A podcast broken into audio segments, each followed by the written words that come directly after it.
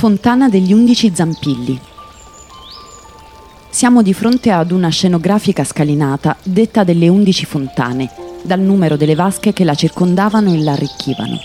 Era affiancata ed in gran parte coperta da platani centenari e da un querceto, ricordato nelle testimonianze settecentesche come la Gran Macchia, che ricopriva la sommità del Gianicolo.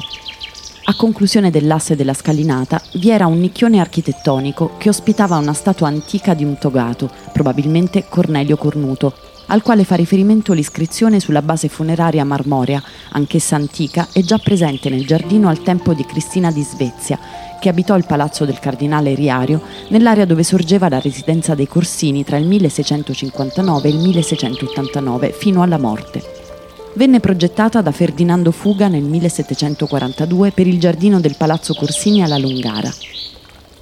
La fontana della prospettiva fu disegnata in asse con il braccio meridionale del palazzo e fu arricchita di statue e busti antichi, oggi in buona parte scomparsi. Una statua è stata ritrovata nei magazzini dei musei comunali di Roma.